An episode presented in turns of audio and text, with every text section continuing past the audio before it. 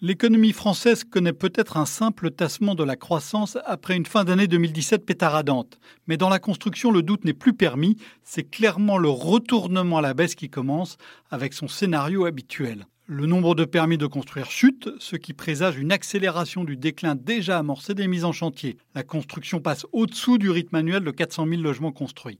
Les prévisionnistes de l'INSEE, estiment que l'investissement en logement des Français devrait progresser de 1,6% cette année contre plus de 5% l'an dernier. Les entreprises de la construction devront embaucher pratiquement deux fois moins en 2018 qu'en 2017. Le secteur ne va plus doper la croissance du pays. Et dans le même temps, les prix continuent de monter dans le neuf comme dans l'ancien.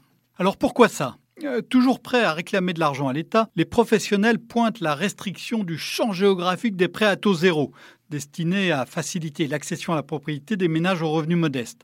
Ce n'est pas la raison majeure. Les taux d'intérêt sur les emprunts immobiliers ne baissent plus. Comme ils dépassent à peine 1%, un nouveau repli ne semble guère probable, sauf à imaginer un nouveau choc financier aux conséquences inimaginables. Or, la baisse des taux avait permis de compenser la hausse des prix.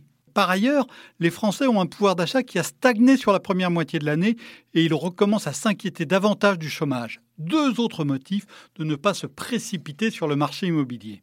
Autant dire qu'on est loin, très loin du choc d'offres promis par Emmanuel Macron qui voulait construire, je cite, plus, mieux et moins cher. La stratégie du président de la République semble ici claire. Il veut libéraliser la construction, enserrer dans un enchevêtrement inextricable de réglementation. C'est l'objectif de la loi Élan, Élan pour évolution du logement et aménagement numérique.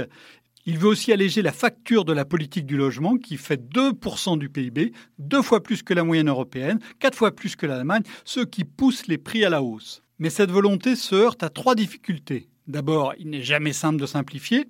Ensuite, les lobbies sont ici à la fois nombreux, puissants et contradictoires, plus encore que dans d'autres domaines. Et enfin, comme sur le marché du travail, les changements, à supposer qu'ils soient assez profonds, donneront leur effet seulement à long terme. En attendant, la France continuera sans doute de construire trop peu de logements trop chers. Retrouvez tous les podcasts des échos sur votre application de podcast préférée ou sur leséchos.fr.